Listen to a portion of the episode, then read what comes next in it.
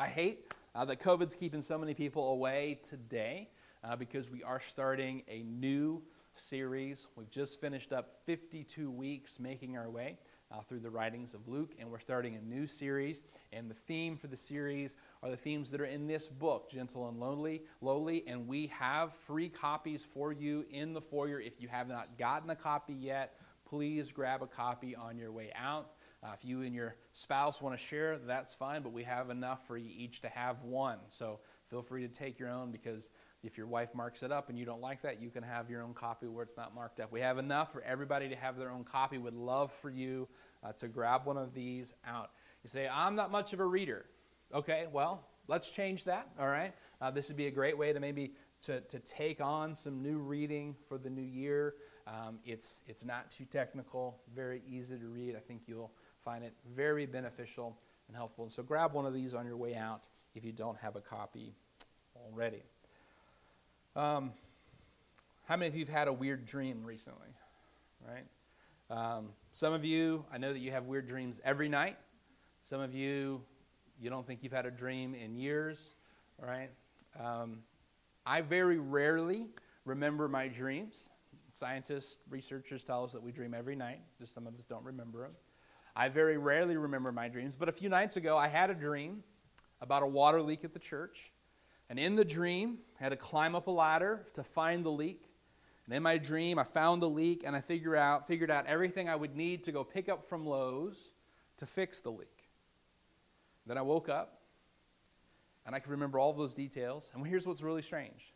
It wasn't our church. It wasn't this church. It was some church I'd never been to before maybe exists somewhere. Maybe it's an amalgamation of all the churches I've been to in my life, but I have no idea where this church was. Some of you were there, but a lot of you weren't. And there were other people I don't know.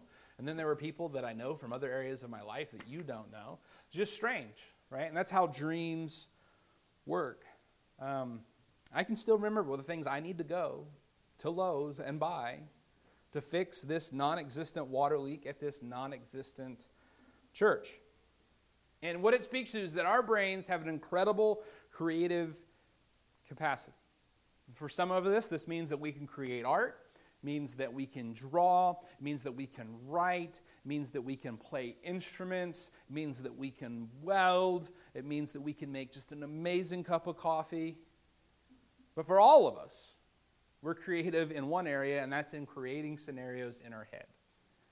We convince ourselves that people are mad at us we convince ourselves that that text was really passive aggressive. I know all they said was okay, but it was the way they said okay. It was just a really like short and curt okay. Um, we convince ourselves that people are upset of us when, when they're not. And we can create scenarios and arguments and frustrations and conversations in our head that have nothing to do with reality. And I think the same is true about our relationship with God. We can create these scenarios, we can ascribe Him attributes, and they have no basis in reality. Maybe we ascribe Him attributes that we picked up from some other authority figure or the personality traits of religious people that we know. But the best thing for us to do to make sure that we have a clear understanding of who God is is the same thing that we should do when we're creating those scenarios in our head about another person. We should just go to them and talk to them. And what we should do to make sure that we have a, a clear view, a clear perspective on who God is, is go directly to the source. And Paul was speaking of this in Colossians chapter 2. Look down at verse 6 with me. He says, You therefore, as you therefore have received Christ Jesus the Lord, so walk in him rooted and built up in him and established in the faith as you have been taught, abounding in it with thanksgiving. Beware lest anyone cheat you through philosophy and empty deceit, according to the tradition of men, according to the basic principles of the world, and not according to Christ. For in him dwells all, all the fullness of the Godhead bodily and you are complete in him who is the head of all principality and power. Paul's writing to the Colossians because there was people who were telling them that to really know, to really know God, they needed to understand this philosophy. They needed to keep this tradition. They needed to celebrate this holiday. That if they did these things, then they would really understand God. And our ability to create scenarios, to make stuff up, often bleeds into our religion. This past December at our Free Will Baptist Leadership Conference, um, Jeff Blair, who's a pastor in Oklahoma, he said something I thought was just really profound. He talked about the fact that tradition should receive privilege. In other words, we should give privilege or um, to, we should give care to tradition that's been handed down to us. But like Ortlund says in the book, we should recognize we're neither the first nor the smartest people to read the Bible. And so, those traditions that have been handed down to us, they're beneficial. They help us understand. They give us perspective. However, Blair pointed out, we are always reforming. We are always looking to make sure that we aren't following tradition instead of the truth. That we're not allowing tradition to lead us away from the person of Christ. We're always reforming because we're always trying to get back to the source, trying to get back to the truth of God's Word. And reforming is different from creating.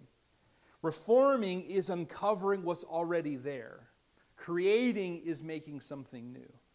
And the truth that we believe about Jesus is not something we need to create, we merely need to uncover. My job as a pastor is to not create sermons or ideas or concepts or virtues for you, but rather be a steward of the truths that are already here. To be someone who presents them to you in a way that is clear and compelling. And so we're constantly reforming, which means we're removing layers of creation that came before us to get to the truth. If you've ever watched any of these fixer upper remodeling shows, which I'm sure all of us have, right? Whether we wanted to or not, maybe we were cornered into it by our spouse. There's that invariable moment where they're remodeling the old fixer upper and they lift up the carpet, and what do they find? Hardwood floors. Oh my goodness, hardwood floors. We can refinish these floors, right? And what is it that people think? Why would they ever cover up these beautiful floors? Because at one point, carpet was cool. Because at one point, everybody just loved the feeling of soft carpet instead of that freezing cold hardwood floor. At one point, that was hip. And the things that we do to remodel our homes, to update them, we're taking down things that someone at some point thought was awesome. It was in, it was neat. People create rules and we create reasons of why it's harder than it really is, but there is a purpose in them usually. Usually, we're searching for some type of solution. We're trying to find some way to fix the problem that we're having. Look down at verses 16 to 18 to see what Paul goes on to say. He would say, Let no one judge you in food or in drink or regarding a festival or a new moon or Sabbath which are a shadow of the things to come, but the substance is of Christ. Let no one cheat you of your reward, taking delight in false humility and worship of angels, intruding into those things which he has not seen, vainly pumped up by his fleshly mind. There are people that they were creating these things because they were so proud of themselves. They were convinced that they knew better than other people. They just knew that carpet was better than hardwood. Just like you just know that hardwood is way more beautiful than carpet. They just knew that these rules about drink and festivals, that it was just better. But what's it based in? Imagine if I got to church this morning, and because I'd had that dream, three or four days ago, I instructed Michael and the facilities team to go to Lowe's and buy those supplies and fix that water leak. Now, they could go to Lowe's and they could buy the supplies, but they'd have a real hard time fixing that leak because it's a non existent leak at a non existent church. It was just something that I created in my mind. But that's what some of us do with less tangible creations of our mind. We try to fix problems that don't even really exist. We try to sort out relationship issues that we've created in our head. And maybe we go and we talk to them, and they clarify that there's no problem. And we say, okay. But secretly, we doubt that's the case. Why? Because we're putting trust in our own thinking and our own perspective. I'm begging you, recognize this year that you're not the first or the smartest to read Scripture. that you're not the first or the smartest to try to create some alternative path to figuring this problem of life out. Recognize what we must do is come back to the truth, come back to Jesus, because that is the real reality. When we read the Bible, we have what God revealed to us of himself in the person of Jesus. Notice what Paul tells them. He says, Go back to Christ. You've received Jesus. You're rooted in Him. Be careful that no one deceives you with philosophies, traditions, basic principles of the world, and not Christ. Go back to Christ because what does Paul say? Because the fullness of the Godhead dwells in Him bodily. Jesus is who you must go back to. We just finished 52 weeks of looking at the writings of Luke. And I really, the reason we did that is because coming out of the pandemic, coming out of quarantine, I wanted us to study the book of Acts. I wanted us to get back to the heart and the spirit and the mission of the church. And if you'll remember, right after quarantine, we looked at Acts. We talked about it a good bit. We had a whole sermon series on being sent but I wanted us to look at Acts more, but I recognized that looking at Acts would do us no good if we didn't understand that all that they were doing was based upon, rooted in the person of Jesus. And so reading Luke's writings gave us this great framework for let's focus on Jesus again. And then we'll understand what it is that we're to be in the church. What are we doing in 2022? We're once again coming back to who is Jesus? And we're focusing on this particular moment. All of the, the gospel writers tell us of the teachings and the actions of Jesus. Luke recorded all of us, all of that for us, but what we have done here is we're focusing in on one particular passage where Jesus tells us about himself, most specifically about his heart. In the book, Ortlund points out what Charles Spurgeon had pointed out before him, that out of the 89 chapters of the Gospels, Matthew, Mark, Luke, and John, this is the only place where Jesus speaks himself about his heart. His heart. He tells us what kind of heart he has. And what we're going to do over these next several weeks is let's look at the heart of Jesus. Because as Scripture tells us, that's the, that's the summation and the foundation of who we are. Out of the abundance of the heart, the mouth speaks. If we can transform the heart, the rest of the life is changed. Why? Because the heart is the foundation and substance of who we are. And as we get closer to the heart of Jesus, we get closer to the fullness of the Godhead. I read years ago um, that when we dream, the beginning of our dreaming the beginning of the cycle of dreaming is really just a playback of our day. It's a playback of our short term memory. And basically, what our brain does I mean, you think you go through scenarios again and again, that's what your brain does at night, right? Your brain plays back the day, plays back key memories from the day, looking for solutions to problems, recording it in your long term memory. And as it does that, it plays it again and again and again. But with each loop, it gets a little weirder. Because it's doing kind of a free association experiment. Well, if this was different, if this was different. And by the time we get towards the end of our sleep cycle, it's super weird. It doesn't look like anything that we experienced the day before. But if you wake up in the middle of a dream, it might feel like, oh, I, I, in my dream, I was talking to my brother in law because yesterday I talked to my brother in law at our Christmas dinner. But if you wake up at the end, it's like, oh, I was talking to my brother in law in space about Einstein's theory of relativism, and I don't even understand what that means, right? But what this tells me is that even in our sleep, our brains are working. Even in our sleep, we're trying to solve issues. Maybe that's why we're tired all the time. Even when we're sleeping, we're overthinking. Even when we're sleeping, we're trying to fix problems.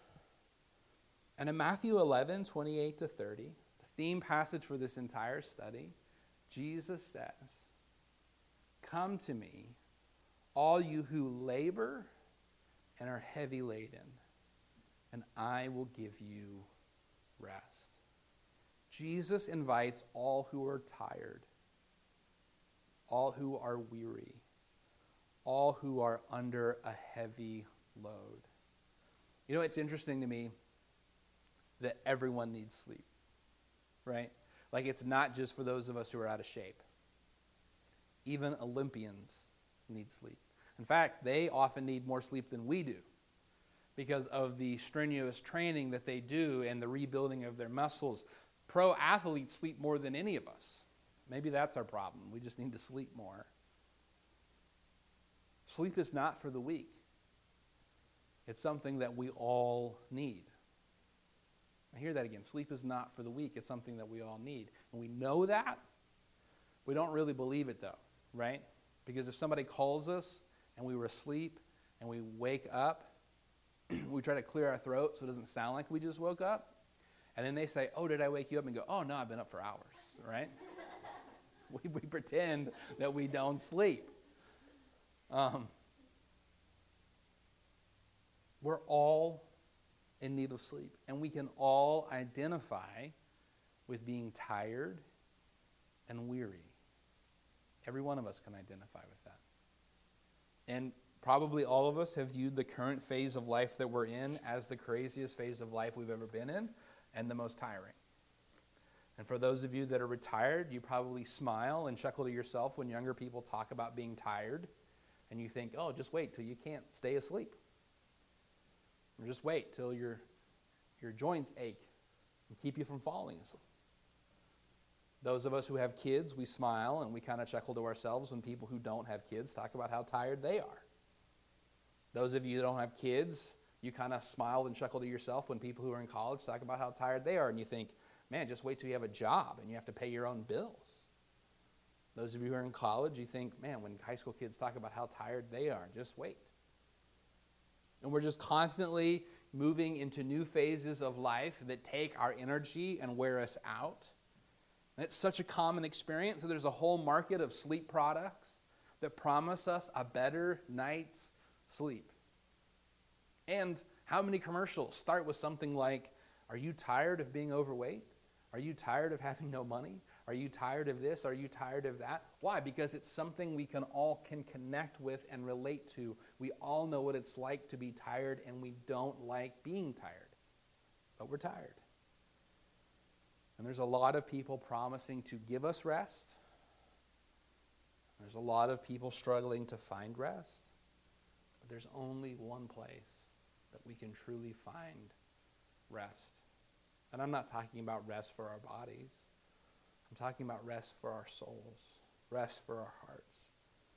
There's only one place where we can find that true rest, and it's in Jesus. He says, Come to me, all who are laboring and under a heavy burden, and I will give you rest.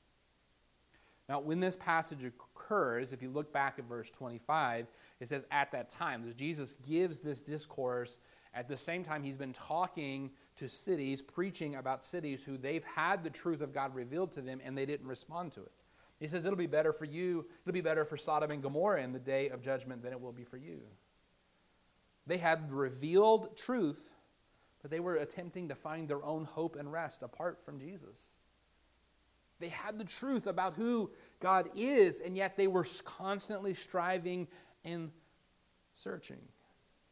And Jesus looks at them with condemnation for their constant creation of rules, their constant trust in the law, their constant hope in government and politics and rulers and authority to save them. He condemns them for all of that, but he also pities them because he can see why they're struggling.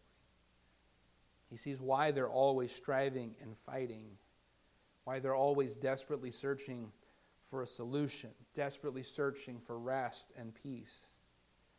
Our brains work through the night to find solutions to life's problems, and we, throughout our lives, work to solve life's fundamental problem this angst, this weariness, this tiredness that plagues us. And some of you, to try to find rest for your souls. You've created long lists of rules and goals and things that you're going to do that once you accomplish them, once you have them, then you will feel like you can rest. Others of you, you've created this alternate reality in your brain where you are the main character of the story and everything is about you. But even that doesn't give you rest because then every slight is about you, every wrong action is against you. And some of you have given yourselves over to all manners of escapism to drink, to drug, to sex, so that you can forget about your weariness for a moment. Jesus, in this same passage, brings both condemnation and pity. He speaks of judgment, but he invites us in. He welcomes us. He calls us out for our constant striving and trying to solve our own problems says you can't do it on your own. But then he welcomes us in. In the book on page 20, Ortlund says you don't need to unburden yourself or get yourself together or collect yourself and then come to Jesus. He says your very burden is what qualifies you to come to Jesus.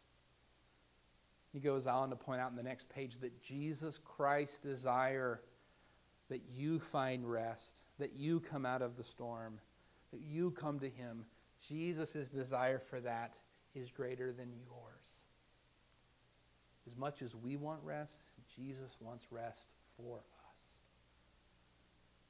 And there are a couple of occasions in Scripture where we are shown Jesus becoming emotional. And I don't really like that phrase becoming emotional because the truth is that we're always emotional. It's just sometimes our emotions become more apparent. Ortlund talks about a couple of them here. He talks about times that he feels brokenhearted for people. There's another one where it talks about that Jesus is moved with compassion. It's when he sees the people. They're like sheep with no shepherd. They're weary. When Jesus sees you, he sees your weariness and he sees your striving. And he condemns us, but he also pities us and he welcomes us. He says, Come to me. I once heard Matt Carter point out that only a person with intimacy with you can say, Come here, right? Like if my wife is having a rough day and she's brokenhearted about something, I can say, well, Come here. And I can give her a hug. I can comfort her. My children fall and they get hurt and they're crying. I can say, Come here, and I can hug them. I can comfort them. Why? Because I have relationship with them, right? I can't walk into the gas station, see someone chewing out the teller, and go, Hey, come here. Why not? Why can't I come for that person? Because there's no intimate relationship, right? I mean, I could do that. I'd probably get hurt, you know? They might come at me, they wouldn't come here, right? I mean, it, it requires intimacy to be able to bring comfort. And when Jesus says, Come, he doesn't just look at us with disdain. He sees our brokenness and he sees our inability to fix our problem. He sees our constant striving to solve our problems on our own. He sees all of that, but he yet pities us and loves us and says, Come. Come to me. When I say come here to someone I love who's troubled, I open my arms. And what am I communicating by doing that? I'm saying I'm available for a hug. I'm saying, come here. Let me, let me hug you. Let me embrace you. I'm opening my arms. I'm opening my, myself. I'm saying, I am accessible. Jesus says, Come to me, all who are weary and heavy laden, and I will give you rest. Come to me and learn of me. Follow me, for I am gentle and lowly in heart. And those words mean I'm humble or I'm accessible. Jesus is saying, My arms are open to you. Come to me. I welcome you. I want to comfort you. I can see that you're weary. I can see that you're brokenhearted. I can see the burden that you're bearing. Come to me. And when Jesus left heaven and came to earth as an infant, when he walked among us, wore sandals and got his feet dirty, walked in the heat of the sun and sweat on his brow, felt the thirst and hunger and disappointment and heartache and weariness that we feel. It's interesting that the gospel writers tell us again and again about Jesus taking naps, which we all love because we're like, I'm going to be like Jesus and I'm going to take naps. But think about what that means. The God of heaven put himself in a position to get tired like we get tired. And by doing that, by coming to be among us as one of us, to live this life that we live, he was opening his arms to us. He was becoming intimate with us. He was drawing near to us and then inviting us in. It's for that reason he can say, Come to me. Come to me, all you who labor and are heavy laden, and I will give you rest. So, how do we do that? Right? I mean, in that moment when I say, Come to me, to my wife or to my child, they know, just walk to me. How do we do that with Jesus? Well, look at what he says in verse 29 Take my yoke upon you and learn from me. For I am gentle and lowly in heart, and you will find rest for your souls. And then he says in verse 30 My yoke is easy, and my burden is light. Now, the idea of a yoke is foreign to most of us. So let me clarify what that means. Maybe when you hear the word yoke, you think, is that, is that the thing in an egg? No, it's yoke. A yoke, and after service, Google it. You'll see a yoke is this harness or a piece of wood with straps that would go across two oxen or two donkeys. And so then, together as a team, they could pull the plow or the cart, working together underneath that yoke. And when someone in Jesus' day wanted to become a disciple or a student of a mentor, they would come to them and say, I want to be your student. They wouldn't go through this process of getting accepted to college and taking the SATs and getting their finances in order. They would go to them and say, I want to be your student. And they would follow them around like an apprentice follows around a plumber or a carpenter that they're going to learn from. They work alongside of them. And they would say, Take my yoke upon you. And they would work alongside, side by side with that teacher. So, what Jesus is saying when he invites us to come is he's saying, Come alongside me. Follow me and learn of me. He's saying, Be my disciple. Walk with me. Learn of me. And you'll find that I am gentle and lowly in heart. And you will have rest. Now, here's the thing about a yoke you have to pull together. Do you remember the uh, three legged race when you were in elementary school? Right? You, you tie your ankle to the other person's ankle. How are there not more injuries in that race? Right? And you have to, you have to time your running together. Right? You've got to move that inside leg at the same time because you're tied together. And you have to move at the same pace. You can't say, I'm going to win this race for us. I'm going to run ahead. You, you got to move together. Paul would warn us. He would say that marrying someone who is not a believer is being unequally yoked because they're pulling in opposite directions. And if you're pulling in opposite directions, there's, there's this constant tension. Jesus invites us to his yoke, to come alongside him. And here's what we do Jesus, that sounds great, but we got to go this way. Jesus, that sounds great, but I want to move fast. Jesus, that sounds great, but I got things to do, people to see, promises to keep, miles to go before I sleep. Come on, Jesus, let's move. John Mark Comer says the secret to the easy yoke that Jesus speaks of is to match our pace to the life of Jesus. We can't run ahead of him. We have to walk with him. And when we match the pace of our life to that of Jesus, the way of Jesus becomes easy. Jesus said, My yoke is easy and my burden is light. In the book, Ortlund says that taking the yoke of Jesus is light because what the yoke of Jesus does for us is like what helium does for a balloon. Adding helium to the balloon does not make it weigh more, makes it weigh less. And adding the yoke of Jesus to our lives and walking alongside of him does not make our life more difficult. It gives us rest and peace. Will you take the yoke of Jesus and walk alongside of him? And some of you, you you're a Christian. You believe in Jesus. You've committed your life to follow him. But at some point, because of the craziness or the most recent crisis or pressure, you've tried to run ahead of him. You've tried to take off on your own. You've tried to solve your own problems. Take his yoke upon you. He is gentle and lowly. He welcomes you. Walk with him.